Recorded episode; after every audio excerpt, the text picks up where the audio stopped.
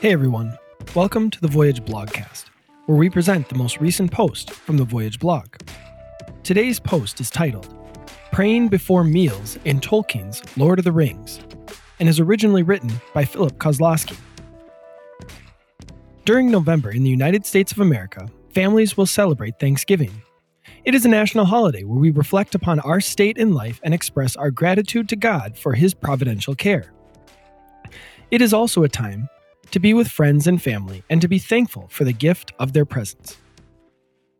In addition, it is a time to be thankful for the gift of our own life, realizing how frail we are as humans. This mortality we have is made even more real when we remember the lives of those who have gone before us in the sleep of death, and who no longer can be at our side this Thanksgiving. Typical of a family Thanksgiving Day meal is the recitation of grace before the feast begins. This tradition of thanking God for the bounty He has provided has always been a vital part of commemorating Thanksgiving. Moreover, this custom of saying grace has always been a part of Catholic family life, and not only on Thanksgiving Day. Included in a Catholic's prayers to God at mealtime is a remembrance of the dead.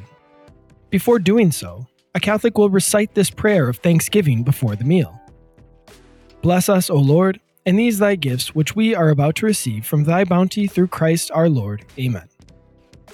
After the meal, or sometimes added on to the first prayers, the family will again start in thanksgiving, but will also remember those who have died.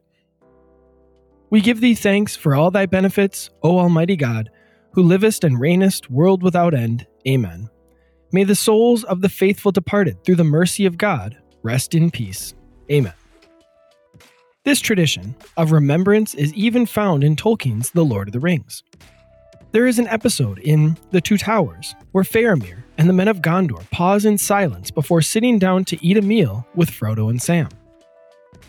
They were led then to the seats beside Faramir, barrels covered with pelts and high enough above the benches of the men for their convenience. Before they ate, Faramir and all his men turned and faced west in a moment of silence. Faramir signed to Frodo and Sam that they should do likewise. So we always do, he said, as they sat down. We looked towards Numenor, that was, and beyond to Elvenhome, that is, and to that which is beyond Elvenhome, and will ever be. Have you no such custom at meal? No, said Frodo, feeling strangely rustic and untutored.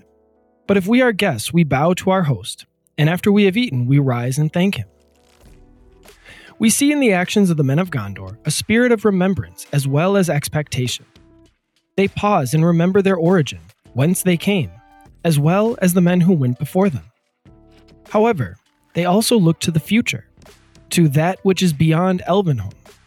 They look forward to their own end and the promise of what lay beyond their sight in the west. These men recognize their mortality and are grateful to those who have already run the race.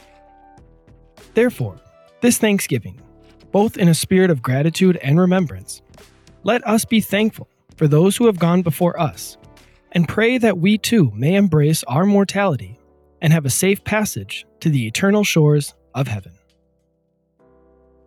This has been The Voyage Blogcast. I am your host and editor of The Voyage Blog, Mike Schramm, encouraging you to subscribe to The Voyage Blog to read or listen to all past and upcoming posts to find the true, the good, and the beautiful in literature, comics, and popular culture.